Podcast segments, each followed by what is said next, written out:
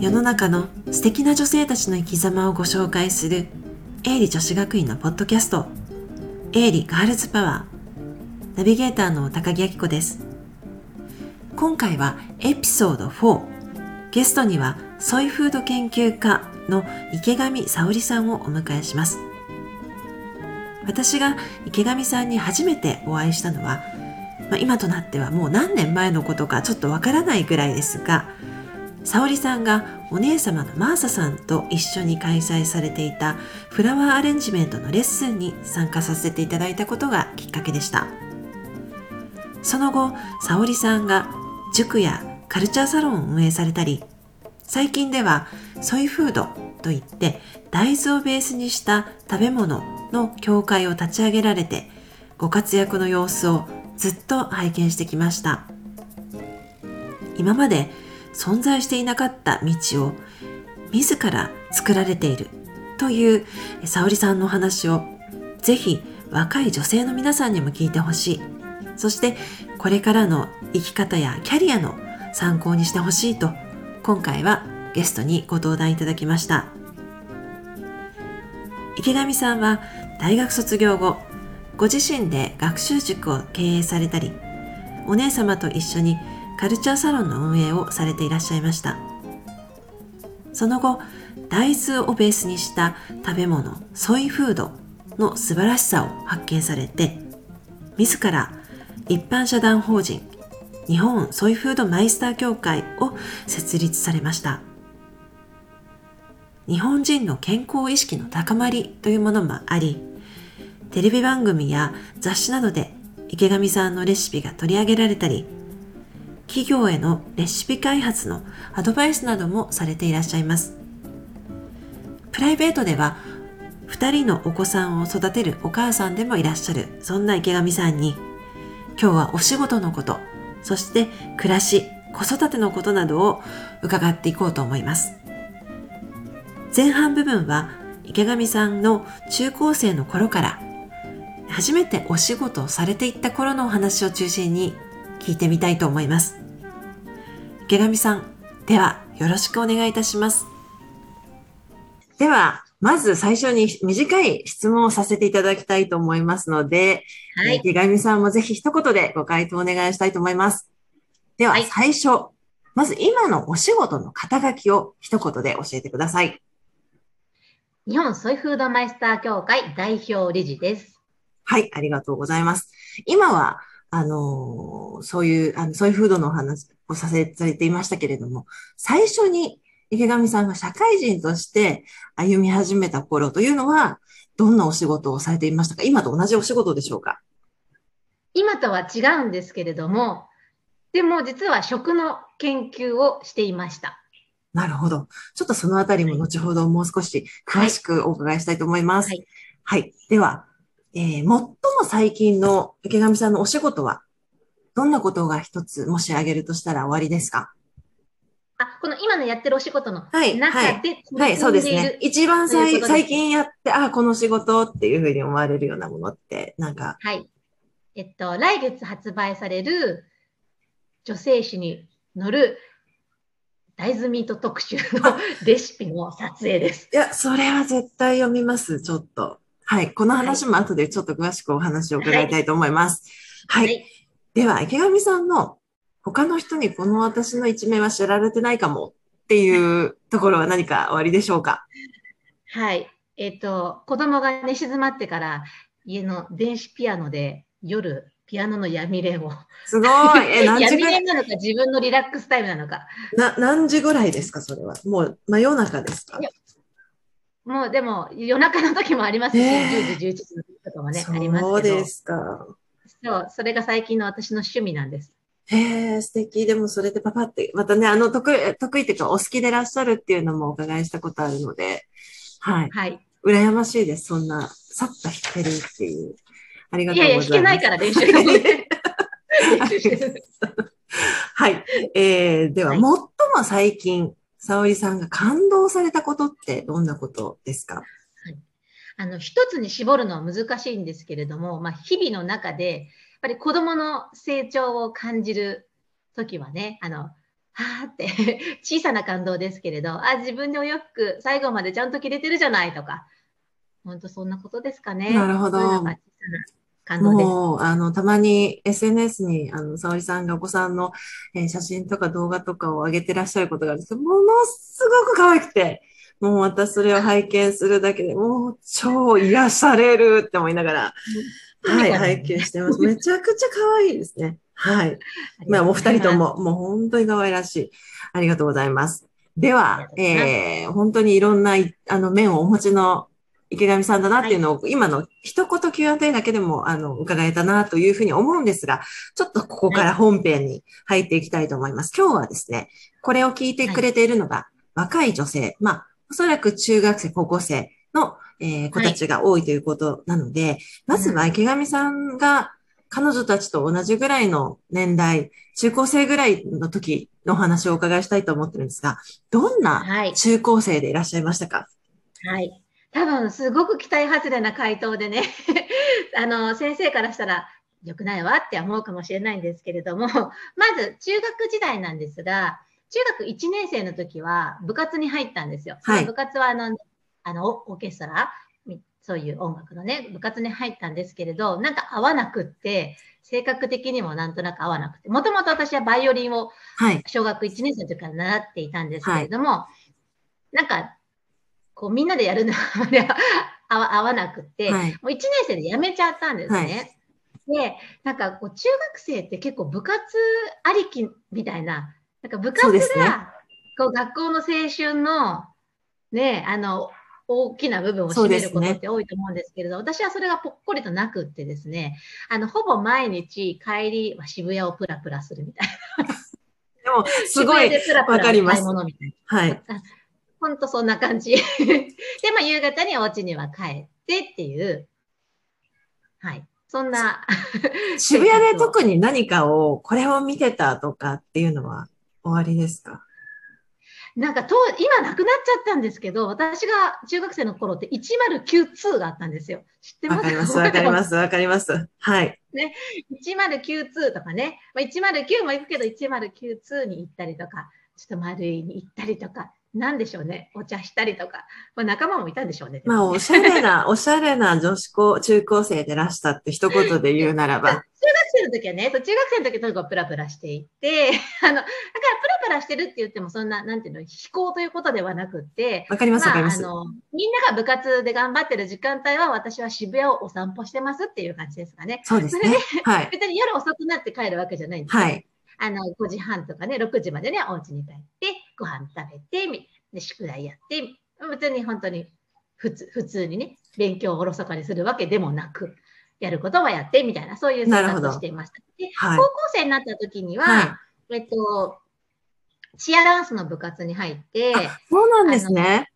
そうなんですよ。でも、あのーそんなにすごく部活を頑張る学校ではなかったので、多分週に3回とかぐらいしかなかったと思うんですけれども、まあ、そうですね、勉強して、放課後は、ね、そういうふうにして、部活をやったりとか、ああとは何だろう。あまあ、習い事もそんな部活がすごく激しい学校ではないので、他にも習い事をする時間とかはあるので、そうそう、私、きお着物が大好きだったので、あ高校生の時は、着付け教室も行へってましたね。え、あそれそうですか。すごい。でも、なんかチアって、あの、すごいは、慶応のチアだってものすごいハードなんでしょっていうイメージなんですけど。全然そんなこともないんです。うん、全然そんなことないです。部活の時間も短い。あそうですか短いと思いますし、毎日毎日は。男子校の方はね、やっぱりはい体育会になると、えやっえ、ぱりすごい大変だと思うんですけれど、まあ女子校の方はそんなにすごく大変っていうわけでもなかったような気がします。そうですか。でもまあ楽しくね、あの、踊っておりました。なるほど。ええ、じゃあもうなんか、ね。もう、あの、あれですね、スポーツも音楽も渋谷もあれば着物もあるっていう、もう何でも すべてを吸収され尽くしていた沙織さんですけれども、具体的になんか、その時私は大人になったらこういう仕事しようとか、こんな女性になりたいなみたいななんか思ってらしたことっていうのは、それがですね、はい本当になくって、あなくってというのが、実は、その私の親の世代って、はい。まだ、なんかいわゆる昭和モデルのお父さんが働いて、はいお母さんは産業主婦の、はいっていう、あれがもう本当に一般的な時代でしたよね。はいで実際に、例えば私が小学生とか中学生の時に、母親が働いているっていう家庭の方が、おそらく周りでも少なかったです。はい。ですよね。なので、なんか私は本当に中学生、高校生、なんなら大学生ぐらいまで、もう早く結婚して、早くお母さんになりたいみたいな、もう本当にそんな感じだったんですよ。今だとびっくりなんですけれど。なので、高校生の時も、ほとんど、なんて言うんでしょう、こういう仕事がしたいとか、ええそもそも自分が働くっていうことすら考えてもいなくって、ななので、ただその、S、そのまんま大学に進学できる学校にいたので、はい。困っちゃって、ええ、困っちゃってというのは、どうしようかなどそうですね。どこの学部も選んで、みたいな。自分の、私は3人兄弟で末っ子で、いつもこう、上を真似してきてたんですよ。はいで。も自分の、あの、2歳上の兄は、もう中学生の時からお医者さんになりたいっていう意思があ。ったので、はい。なので、医学部目指しますって言って、高校の時も勉強して、で、なので大学も医学部に入った、入ったんですよね、兄は。はいで。もそれってもう大学に医学部を選ぼ選ぶってことはもう医者になりたいっていう意思があるから選ぶわけですよね、医はい学部を。でもはい。私は意思がないというか、あの、その、お母さんになりたいみたいなくらいなので、大学に行って、えっと、得るものは教養ぐらいなるほどなるほど。そう、そうなんですよ。わかります。でも、なんか我々の世代がちょうどその、なんて言うんですか？境目が、そうう。そう、境目にいた世代ですよね。そうなんですよね。はいそう、それで、でも自分、まあ学部は選選ばなきゃいけない。はい。選ばなきゃいけないときに、でも自分が関心があることは割と政治とかには関心があったんですよ。ええ世の中の仕組みだったり。はい。政治学にも関心があったのと、ええあと社会学はい。にも関心があって、はい本当にどっちかな、どっちかに行きたいなっていうような思いがあったんですけど、でも社会学が、あの、慶応の場合は文学部にそうですね。はい。ね、ありますよね。はいで、文学部の方にあるので、あの、文学を学びたいっていう、もうじゃなじゃないんですけど、文学部、結局それで文学部の方に行くことになったんです。ええ、ええ。ですが、まあ、文学部に入って実際専攻を選ぶのは2年生になってから。はい、はい。で1年間勉強して、なぜか私はですね、2年生になって選んだのは哲学科。ええ、そうだったんですね。そう。それはでも、またそれも自分の意思と、自分の意思半分、はいでも親の、親のちょっとしたアドバイス半分でもあり、やっぱり私がその、どうしようか分かってない。分かってないっていう時に、まあ学問のね、王様は哲学だと。確かに。私その学問を学ぶという、本質を学ぶっていうところがまあ哲学。ということで、何というわけではないけれども、ちょっと哲学行ってみようかなっていう。そうだったんですね 哲。学、哲学のり、そうですね。その中の倫理学に進みました。なるほど。楽しかったです。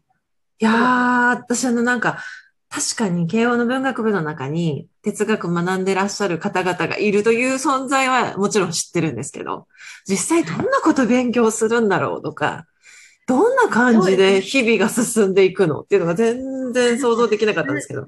そうですね。でもすごく実はその時に学んだ何ってわけでもない本質について考えるというものはすごく、あの役に立っているところがあって、本質、結局哲学向かってたすごく昔って哲学者兼数学者とか、そうですね。そうですね哲学。者兼天文学者とかそうですね。はありい。ますよね。結局、はいあれってなんだろうっていうのがまず哲学で、そこから本当に確立していくと数学にもなるし、天文学にもなるし、っていうふうにこうどんどんどんどん進んでいろんな経済学にもなっていく。いきますけれども、結局今の段階で哲学って残ってるのは、そういうふうにまだ発展していないところなんですよね。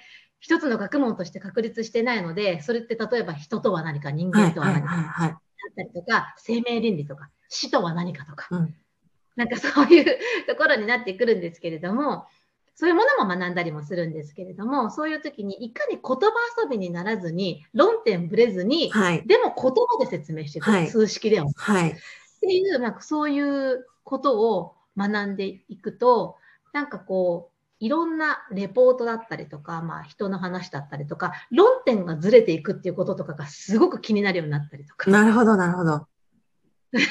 わかります。なんか、そういう、うん。なんか、ブレずに話を進めていくとか、うんなんか、そういうスキルだけは身についたのかな。そういうふうにはごすごく、あの、ある意味、ほあの、お父様お母様がその時に、沙織さんにおっしゃったことは、すごくいいアドバイスでしたね。やっぱり哲学って今でこそ、すごく大事だって、あの、ビジネスマンとかの、あの、中でも言われてますけど、やっぱりその、まあ、我々が大学生だった頃ぐらいって、そこまでその、着目されてなかった。だけど、実際古代からずっと、もう本当にそれこそソクラテスとかからもう考えてたぐらいの重要な原理だったりするから重要っていうそこをその頃に気づかせてくださったご両親っていうのが素晴らしいなって今お話聞いてか。はい、感じ本当ました。に振り返って思うのは、あの、もうちょっとこうビジネスとか、あの、そういうことも同時に学べたらよかったなってすごく思います。なるほど、なるほど。まあ、とはいえ、それはね、だってもう今、あの、ビジネスの世界にも、あの、ご活躍でいらっしゃるので、あの、もう、えー日々、そこはもう、あの、走りながら学ばれてらっしゃる。そうですよね。後から学ぶことももちろんできますけどね。そう。まあそんな感じで。なるほど、そうでしたか。で。じゃあ、その哲学を学びつつ、じゃあ、その先っていうのはやっぱりお嫁さんかな、なんですか？やっぱり、はいそう、やっぱり何になりたいとはいかっていうのも特になく、はい。あの、周りは就職活動とはいはいかを始めていて、ええ、えなんか、でもそれまで私って本当にこう敷かれたレールの上を走っていたし、いつも兄弟の真似っこをししながら進んでいたので、でもその自分の上二人が誰も就職活動っていうのをしてないんですよ。そういうなんか会社勤めとかっていうわけじゃなええい仕事をされてるので、えはい。あの、あら、あらどうしましょうみたいな 感じになって、で、周りの、あの、お友達はもちろん就活するんですけれども、ただ、あの、その哲学科とかだと、まあ、しない人もいるんですよ。わかる気がします。なんとなく。そうですねはい。なんか、そんなに、経済学部とか小学部みたいに、わかります、わかります。あの、ひ頻繁にその就活情報が飛び交うとかっていうのははい全然ない。はい。全然なくて、はっきり言って実感もだからあんまりなかったなるほど、なるほどんですよね。。はい。で、そのままなんかぼやーっとしながら、なんかもう卒業の時期を迎えたんですよ。でもその時に、たまたまなんですけれども、私の父が、ちょうど長年勤めていた会社を辞めて、独立して、ええ。あの、ちょっと会社をやるみたいな時期だったんですね。で、それが食品の輸入だったりとか、そうなんかか。そういうのだったんですよ。で、それで、あ、じゃあ私もなんか手伝おうみたいな、なんかやるみたいな。多分親としては、なんかこう、どうしようもないから使ってくれただけだと思うんですけれども、そんなことないです。なんですけども、でもまあ使ってくれたんですよね。で、その時に私はもともとすっごくお料理が好きで、はいずっとあの趣味でね、もう小学生ぐらいの時からずっとキッチンに立ってる子だったあ、そうですか。そうなんですよ。なんか親にもかレシピ本をいっぱい買ってもらったりだとか、はい小学生の時とか、ええ、ええ。そう、本当にこう好きでやっていたので、あの、その大学卒業してからのお仕事でも自分ですごい面白かったのは自分で作ったレシピをあの中国の工場で実際にこうそれをこう商品化というか、へそれを日本の企業に卸したりだとか、なんか、面白いですね。なんかそういうことも経験としてありました。そうで、実はそのか。時に、はいもうお豆腐のソースとか、そんなことも、すごい、じゃあもう、もうってた。20年ぐらい前にもう、ほぼほぼ形はできてたということですね。お豆腐でマスタードソースとかね、やったりもしてたんですよ、実は。でもその頃にまさかそ私がそういう道に進むとは全く思っていなかった。はい。で、あと同時に、まあ、それって、でもやってる内容っていうか、時間としては本当アルバイトレベルぐらいしかやってないんですよね。はい。で私、あと、大学生の時からずーっと家庭教師をやっていてえ、え中高生の。ではい子供に勉強教えるのとかも好きだったんええですよ。ええええで家庭教師やっていて、はい結構生徒がいたので、はい。社会人になっても、その子たちがこう中学卒業するまでとかは続けてました。はい。